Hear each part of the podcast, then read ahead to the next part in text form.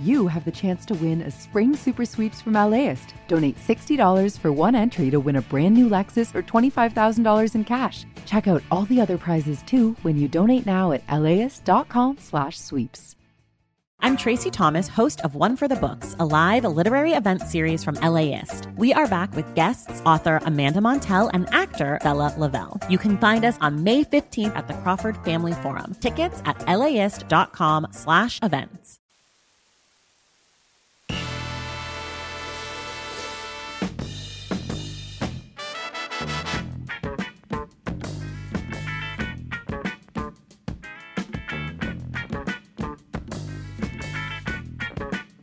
It's Film Week on LA's 89.3. I'm Larry Mantle. Wonderful to have you with us with a trio of critics Lael Loewenstein, Andy Klein of AV Club, and Charles Solomon of Animation Scoop and Animation Magazine. They're three of the 11 critics 11 of them that'll be on stage at the Orpheum Theater Sunday afternoon, March 3rd, for the 22nd Annual Film Week Academy Awards preview. We'd love to have you in the audience for the event. Tickets are available at laist.com slash events. Make sure that you join us for what's going to be a very, very special afternoon. We'll have clips of the Best Picture nominees and hear what our critics have to say. They'll duel it out over their competing views of some of the films. We begin with this week's new movies Argylle, which is an espionage thriller starring Henry Cavill and Bryce Dallas Howard. Matthew Vaughn is the director, Jason Fuchs, the screenwriter. Andy, please start us on Argylle. Well, this is entertaining, but, and I'll get to the buts in a second. Uh, this opens with a totally implausible fight sequence and then you discover it's not implausible because it is an author doing a book reading of her spy novel. And, you know, the camera pulls back and we see her with her fans. But of course, what happens shortly thereafter is she runs into real spies and they're after her. And it has something to do with her books. Uh, Sam Rockwell is the spy who is at times trying to protect her. We think maybe, maybe not sometimes. And so she gets involved in all this action stuff that she's totally unequipped for. Uh, the film has a great cast. Um, it's got Richard E. Grant. It's got uh, Kath- Cranston, yep. Catherine O'Hara. Yep, Catherine O'Hara and Bryan Cranston as the.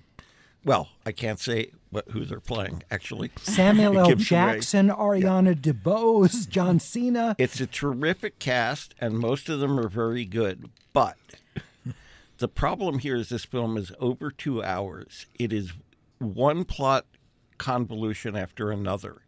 And some of them could have been absolutely exercised without losing anything in the film. Lael, what do you think of Argylle? Yeah, I agree with Andy. You know, it started kind of promisingly. There, there are some twists and turns and some good action set pieces, and it almost has the feeling of like a lighter, very spirited Bond film. Um, and then it sort of veers off in some different directions. And you know the the setup supposedly is that well she just knows too much about the about her characters and they sort of presage things that happen in other actual spycraft and so that's why she's the target of this, these other spy agencies and so forth. But um, there it gets even weirder and weirder. There's a lot of stuff we can't say, but there's a number of set pieces that just go way over the top. And Andy's right, could have been cut off. It could have. It, it probably should have been about 30 minutes shorter. But it's fun, great cast, great costumes. Um, entertaining for the most part. Argylle is the film rated PG 13 in wide release. Orion and the Dark uh, is an animated adventure comedy uh, directed by uh, Sean Charmatz. Uh, Charlie Kaufman, of course, the screenwriter, also director, is the screenwriter of Orion and the Dark. It's on Netflix. Charles, what did you think? This film reminded me of, and I may be dating myself, Tom Lehrer's old song about Lobachevsky when his first book is published, every element in it was taken from something else. This is essentially a Christmas carol retold through the diary of a wimpy, wimpier kid with bits from uh, Inside Out, from Meet the Robinsons, from Soul, from Wreck It Ralph, from The Princess Bride. Many of these terrific films. Yes, well, they were in the original, yes. Uh, Orion, our title character, is an 11 year old who's still terrified of the dark and the entire world and clearly needs either therapy or ether. and he meets dark personified because he's so afraid of the dark, who is looks like uh, f- the ghost of Christmas present made out of smoke. And he talks like a mixture of Bender in Futurama and Wreck It Ralph. And he's really a good guy, but he has just this tough job and nobody likes him because of it, uh, which is, of course, Wreck It Ralph. And they go on a series of adventures. They learn lessons. They take up with some other night creatures, dreams and sleep and uh, insomnia. None of them terribly original. And then suddenly he's dealing, you see him grown up talking to his own daughter uh, named Hypatia, which is a bit questionable. Uh, and she comes, she's not only hearing the story, she's acting into it and getting into it. And it just, it talks and it talks and it talks and it talks. And there's, there just isn't an original idea in it. Orion in the Dark, which is strange from a Charlie Kaufman screenplay, especially. I know it's adapted from a children's book by Emma Yarlett, but but still, we think of Charlie Kaufman as doing highly original writing. Orion in the Dark, Lael. You know, Charles, I think you. oh, I hear what's Yeah. coming. All right. I'm Charles, I mean, you're in big trouble, Charles, Charles. I, look, I'm I'll go her. stand in the corner. well, hang on there, boys. Um, I you're not wrong in that it is derivative. And by the way, you forgot Big Hero Six. So there's a Oh, little yes, bit. that's the- there's a yes, little bit of that ending. too. Yeah, but. I do. I do think there are some moments of originality, like you know, Char- Char- you can see the Charlie Kaufman neurosis sort of woven throughout the film. And at one point, you know, when the kid asks his parents to read him uh, David Foster Wallace because it's the biggest book on the shelf. like you know, you you know, there's you're not going to see that in any other uh, animated film, really. And and I just thought I don't know, it's it's charming, it's it's clever. The ti the the sort of time switching thing was kind of neat. Um, it did remind me of Inside Out a little bit with all the different um, night characters that, that come out. There's sleep, there's insomnia, there's dreams, there's noises, there's other things, you know, and, and they're Uh, all silence. sort of yes, it's, they're all personified in different little characters. But I just thought it was mostly mostly endearing and, and sweet. And if you had a, if you're a parent who has a kid that is having trouble falling asleep because they're afraid of the dark, this would be a good movie to play for them. But at age 11, Eh, I don't know. You let all right. you let Charles off quite easy. Char- I yeah, expected have been- more with your wind Well, all right. I next time, next time, Charles, you won't get away so easy. yeah, Andy, what do you think I'm of Orion totally, in the Dark? I'm totally with Lael on this. Thank you. Um, and and what I find interesting because I'm a huge Charlie Kaufman fan, mm. is that I assume that the book it was based on, which was a kid's book, is just the inner story of the little boy, and Charlie Kaufman adds, among other things, two layers of meta narrative in this, which you know he can't resist. And I found it totally endearing and charming, and it may be totally derivative, but I enjoyed it no end. Hmm. Orion and the Dark, the animated feature, is streaming on Netflix, directed by Sean Charmatz, Charlie Kaufman, the screenwriter. It's rated TV Y7. The Promised Land is a Danish biographical drama starring Mads Mikkelsen and Gustav Lind. The film is directed by Nikolai Arcel. Lael, what did you think of The Promised Land? This film was probably the biggest surprise of the week for me. Uh, it's it's a historical epic set in 1755, and it's the story of a a, a very taciturn soldier who comes back from war. He's got a very humble background. He himself is, I think, a bastard, and the film is called Bastarden in, in Danish. So, uh, and he all he wants, all he wants upon returning is a is a piece of land, which is the Jutland, the heath of Denmark, which is very you know hostile land, wind swept and impossible to cultivate. And he somehow manages to get granted this land because no one thinks there's anything's ever going to grow on to get grown on it. And the promise, the only thing he asks for is that when he's managed to cultivate the land, he gets a noble title, and um, the, it could, you know, and the pride of having done that. So um, from there, it gets a little more complicated because he go he does go to this landscape and try to cultivate has all kinds of problems runs into a villain and there's some people that come and stay with him. It's various characters come in and out of his life but mainly this is sort of a western set in denmark. Uh, it felt very much like a john ford film in a way in that in that the lead character, played by Mads Mikkelsen, that terrific Danish actor who's in everything, uh, is is just a man of few words. He he works with the land. He learns to make the land his own. And there's also all this sort of mythical uh, background, you know, these codes and things that seem very much like a Western to me. It's really the story of how one man journeys from being kind of selfish and egotistical to becoming a gentler soul and sort of more humane but i don't want to say how. Um, but there's it's it's a very gripping surprising surprisingly riveting beautifully shot a lot of the the the images look almost like they could be a you know a Vermeer or a Rembrandt or something. They're they're just so. I realize that's Dutch, but you know, uh, not Danish. But but you could you you just get this feeling of walking into a painting, and and it really kind of sucks you into its narrative, despite the fact that I will admit when I saw that this was a costume drama set in the 18th century Denmark, I went, oh no.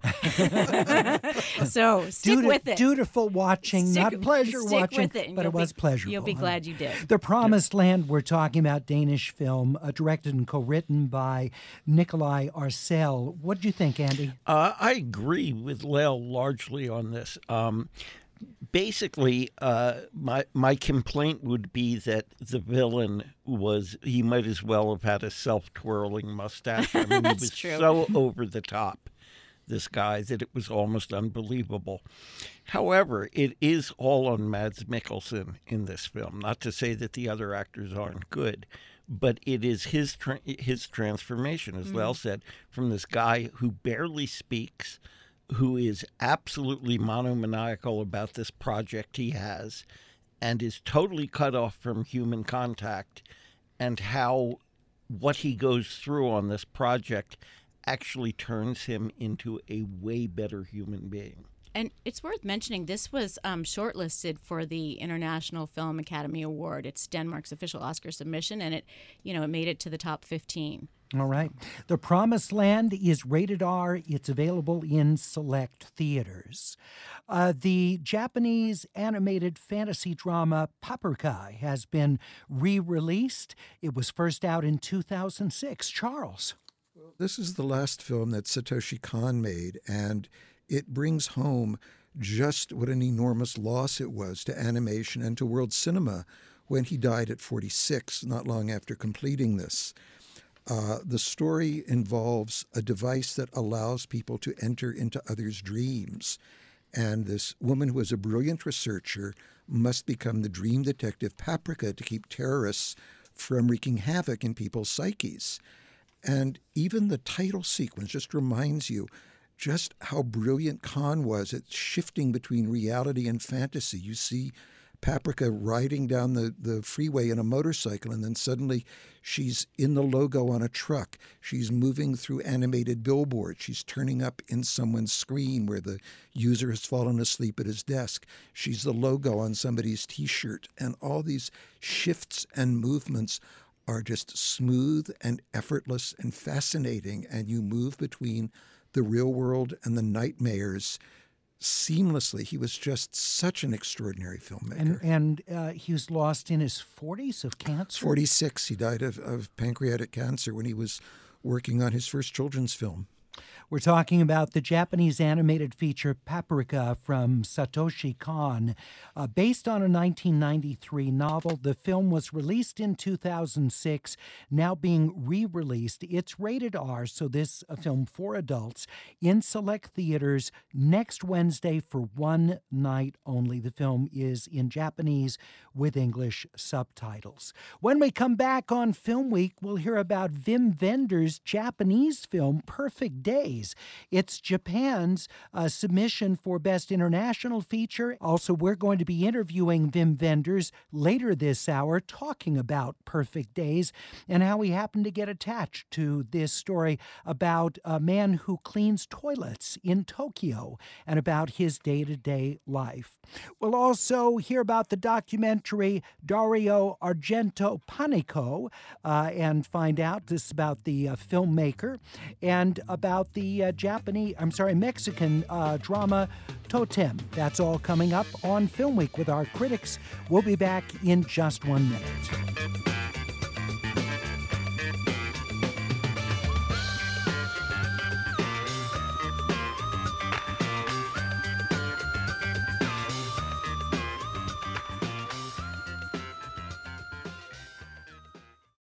Support for LAist comes from Latino Theater Company at the Los Angeles Theater Center presenting American Mariachi by Jose Cruz Gonzalez. It's the 1970s and women can't be mariachis.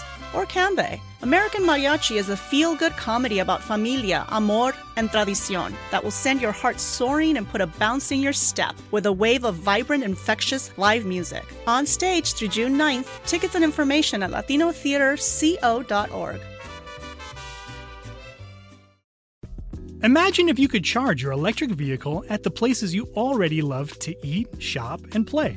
Whether you're at the movies, on your weekly grocery trip, or running errands at your local mall, Volta EV charging stations are built around your day to day and located in your community and nationwide. All you have to do is check in, plug in, and go about your day. It's EV charging made convenient. Download the Volta app to find your new favorite place to charge.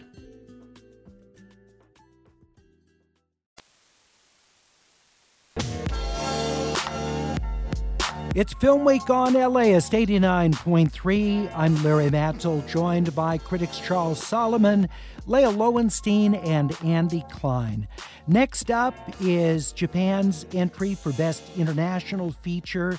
It's one of the five finalists in that category, but it's directed by German Wim Wenders, Perfect Days is the film starring Koji Yakusho as a toilet cleaner in Tokyo as just a slice of his day to day life.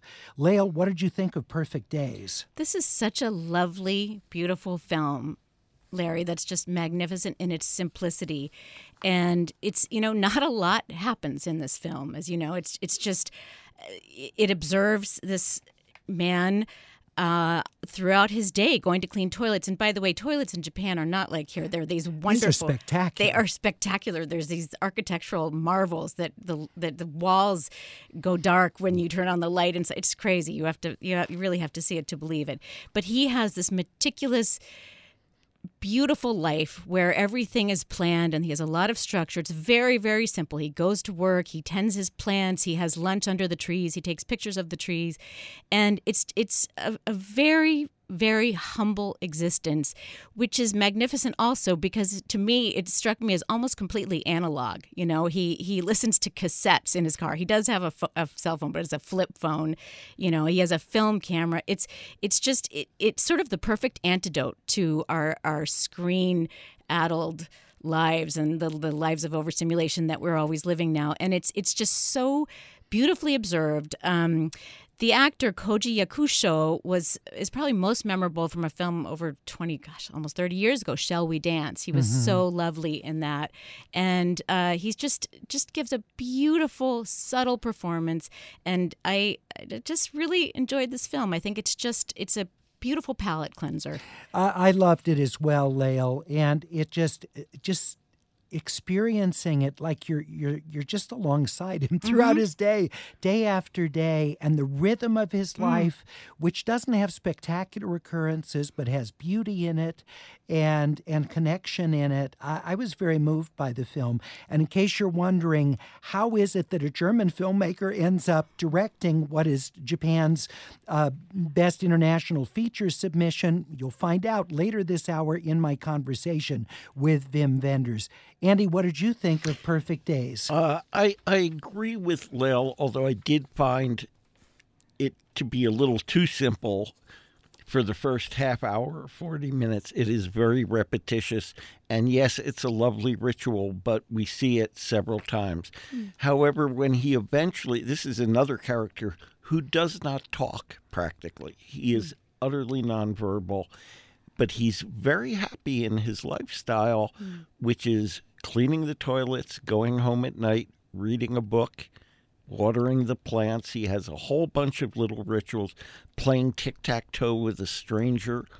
Um, It's very zen. and and it does uh, we do get more insight when about two thirds through his niece shows up and we discover a little bit about his family and what his relationship with with them is. But basically this is koji yakusho who's a wonderful wonderful actor going back to tampopo Oh And, yeah, uh, another terrific film. yeah, and uh, he's one of the best actors in Japan and has been for thirty or forty years. As someone who has a life that that is heavily routinized, uh, I also appreciated seeing how he routinized his life. Perfect Days is the film from director Wim Wenders. It's written by Takuma Takasaki and Wenders, rated PG. And again, my interview with Wenders coming up later. You can see it at the AMC Century City 15 uh, on uh, next Wednesday, February 7th, and then it expands on the 16th to select theaters. The documentary Dario Argento Panico takes a look at the life of the filmmaker and interviews a number of other noted directors. Uh, Simone Scafidi is the director of the film. Andy, what do you think of this doc? Well, for the most part, it's kind of a by the numbers biographical thing, intercut with interviews with him while he's trying to write his latest script. Um, I'm a, a fan, though, I still haven't caught up on all of his films. Suspiria is the one that I recommend to everybody, which is an amazing film. His most famous film. Yeah, and I, but I was stunned to see that his first film, Bird with the Crystal Plumage, apparently was number one at the U.S. box office the week it opened. I mean, that was a shock to me in 1970. Um, you get great commentary from his daughter, Asia, and uh, even better from some of the filmmakers. Uh, uh, particularly Guillermo del Toro, who is so insightful that he could be one of the best film critics in the world. I mean, he really totally nails it every time. Yeah, he's such a sharp guy. I love talking with Del Toro. So sharp. Dario Argento Panico is the documentary. It's streaming on the Shudder uh, streaming service. It's unrated. Totem is a Mexican drama that's written and directed by Lila Aviles. Uh, Lael, what do you think of Totem? This is a lovely film, and I think it's only the second film from the up and coming Mexican filmmaker Lila Aviles, whose previous film was called The Chambermaid, which was also a, a remarkable, observational, very detailed and nuanced That's a film. really good movie. Yeah. Um, this takes place over the course of a single day. It's shot sort of mostly from the perspective of a seven year old girl named Sol who is going to a surprise birthday party for her father. She's with her mother as the film opens.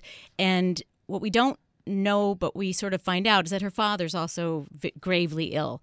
And uh, the family has also recently had another loss. So there's uh, sort of grief is at the fringes of, of the festivities all the time. And grief is sort of encroaching. But being a seven year old girl, she, um, you know, she takes in what she takes in. And it's very sort of, um, it feels very organic and alive. It has this almost direct cinema quality, despite it being a, a narrative feature. But it, it feels the, the way the camera roves from the perspective of Sol and the way she catches bits and pieces of conversation, some of which she's not supposed to be hearing.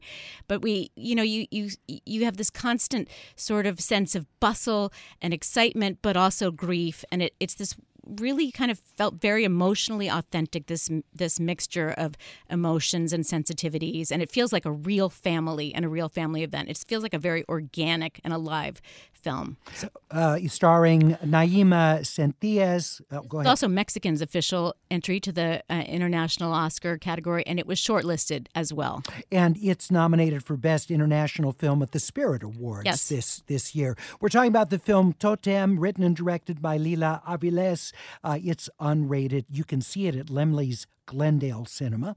The Tiger's Apprentice, an animated action adventure directed by Raman Hoi, Young Duk Jun, and Paul Watling. Charles, what do you think of The Tiger's Apprentice? Uh, this is a perfectly competent, uh, low budget animated film, but a lot of it you feel like you've seen before. Uh, Tom, a young Chinese American kid, uh, suddenly discovers after she's murdered that his grandmother was keeper of this mysterious object that's a phoenix egg. And suddenly he's got protectors who are the animals of the Chinese zodiac, both in their animal forms and as humans. And the tiger, Mr. Hu, becomes sort of his tutor. And Hu is kind of this not kind of by the rules guy and uh, doesn't get a lot of respect from the others, but he's charged with training this kid to prepare him.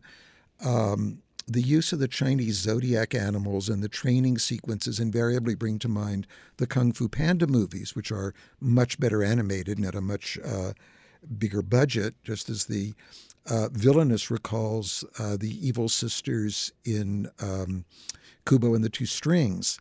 Not the most original film you've seen, not a bad film, but I don't think there's anything exceptional about it. The Tiger's Apprentice is streaming on Paramount Plus. Andy. I like this probably a little more than Charles did. I admit that we've seen this story a million times in a million forms, but I thought it was nicely done. I thought it was funny when it meant to be. Uh, it has some lovely voice work, uh, including Lucy Liu, Sandra O, oh, Michelle Yeoh, and Bowen Yang as the monkey Zodiac, which he's just perfect for. Uh, it's very Hong Kongy in a lot of ways. I mean, it opens with a ridiculous car chase, although in animation that's not as as impressive as when it's in live action. We're talking about the animated feature, The Tiger's Apprentice, directed by Raman Hoi, Young Duk Jung, and Paul Watling. It's written by David Magee, Christopher L. Yost as well. It's unrated streaming on Paramount Plus. How to Have Sex is a British drama starring Mia McKenna Bruce, Enva Lewis, Lara Peake. The film's written and directed by Molly Manning Walker in her feature directorial debut. Lael? Manning Walker uh, was a cinematographer who shot a film called Scrapper, which uh, got a lot of attention at Sundance last year. And she's got a strong visual sense. She's not the DP on this, but she she kind of choreographs and, and stages everything in, in fluorescent colors and uh, there's a real sense of aliveness. These are three British girls, like 17 year olds, who've just finished their A level exams and they're in Crete on holiday and they're determined to get drunk and have sex. And eh, so there's a feeling of sort of boisterousness and joy, but it quickly sort of turns into uh, there's a bit of a sense of menace and dread as the girls sort of bathe themselves and soak in more and more alcohol. It things get a little bit complicated. Uh, I, I, the title actually is kind of ironic. It's sort of more like how not to have sex, and uh, for the most part, it's pretty well acted. M- Mia McKenna Bruce is is very good as the sort of lead girl, and it does bring up some questions about consent, about um, knowing what you're doing about you know drinking too much and so forth. And it's not a moralistic film, but it's it sort of raises questions, and uh, it's it's interesting. It did win a prize at Cannes in the Un Certain Regard uh, sidebar. Which I so, never knew what that meant, uncertain regard. Do you know what that category represents? I think it's sort of like uh, for sort of up and coming directors, okay. maybe things that they should. I've always actually yeah, sort of a strange kind of uncertain like, regard. You know what? They're not quite. Does, they're not does that quite mean ready. She would really regard I this think, film well. I think it means not ready for competition, not ready for okay. prime time just yet, but maybe soon. All right, worth a look. How to Have Sex, the British drama, is unrated and it's screening at the Alamo Drafthouse in downtown Los Angeles. Angeles. The horror comedy Departing Seniors is directed by Claire Cooney. Jose Nateras is the screenwriter. Andy? This is a perfectly adequate teen slasher film. Uh, I really enjoyed it, although you've absolutely seen everything in it a million times before. If there's anything different here, it's that the hero is a Mexican American kid, he's gay, he's upfront about it, and so he is, and he's relatively small, so all the bullies in the school are constantly tormenting him, and then somebody decides to take revenge on them for that. always making it look like a suicide so nobody realizes that there's a serial killer happening. Uh, the leads are really likable. Um, uh, the plot actually, the final solution maybe came out of nowhere, but I think they set up the red herrings properly so that I didn't feel cheated when we find out who's behind it. The film is Departing Seniors, a comedy horror film starring Ignacio Diaz Silverio, Yani Gellman, and Irian Roach, Claire Cooney, the director, Jose Nateras, the screenwriter. It's unrated. You can see it at Laemmle's Glendale, and it's available on demand. And finally, the French sci fi fantasy She is Conann, which is written and directed by Bertrand Mandico. Andy? Uh, this is a literally surrealistic film, not just surreal. This is in the tradition of Cocteau, of, say, Guy Maddin, the Quay brothers. Uh, it's beautifully shot in black and white, and uh, some of it is visually really interesting, but I have to say the script is utterly repulsive and it's filled with unnecessary gore and cannibalism and I can't really say that I enjoyed it. The unnecessary cannibalism always yeah. disturbs me. Necessary cannibalism, yes, I mean, I'm fine with that. It's tasteful. If people need to eat uh, each other, I get extreme it. cannibalism. Uh, she is Conann is the French sci-fi fantasy film starring Elina Löwensohn and Christa Théret. Uh, the film is unrated in French, German, and English with English subtitles at the Alamo Drafthouse downtown and at Laemmle's NoHo 7 in North Hollywood. Now, stay tuned. Coming up right after the break, Wim Wenders, the terrific German director, is with us. He's done so many wonderful films. Remember Paris, Texas with Harry Dean Stanton, but that's just a start in his um, tremendous career. We're going to be talking about the film that our critics reviewed earlier, which is Oscar nominated for Best International Feature, Perfect Days, uh, which is just out next week in theaters before expanding. So that's all coming up. Also, want to remind you our Film Week Academy Awards preview is just a few weeks away. It's Sunday, March 3rd, the Orpheum Theater, downtown Los Angeles. Beautiful historic venue. And our beautiful critics, 11 of them on stage, who'll be talking about all the films, also the clips from the best uh, feature films there. Tickets are available laist.com slash events. I sure hope to see you there on March 3rd.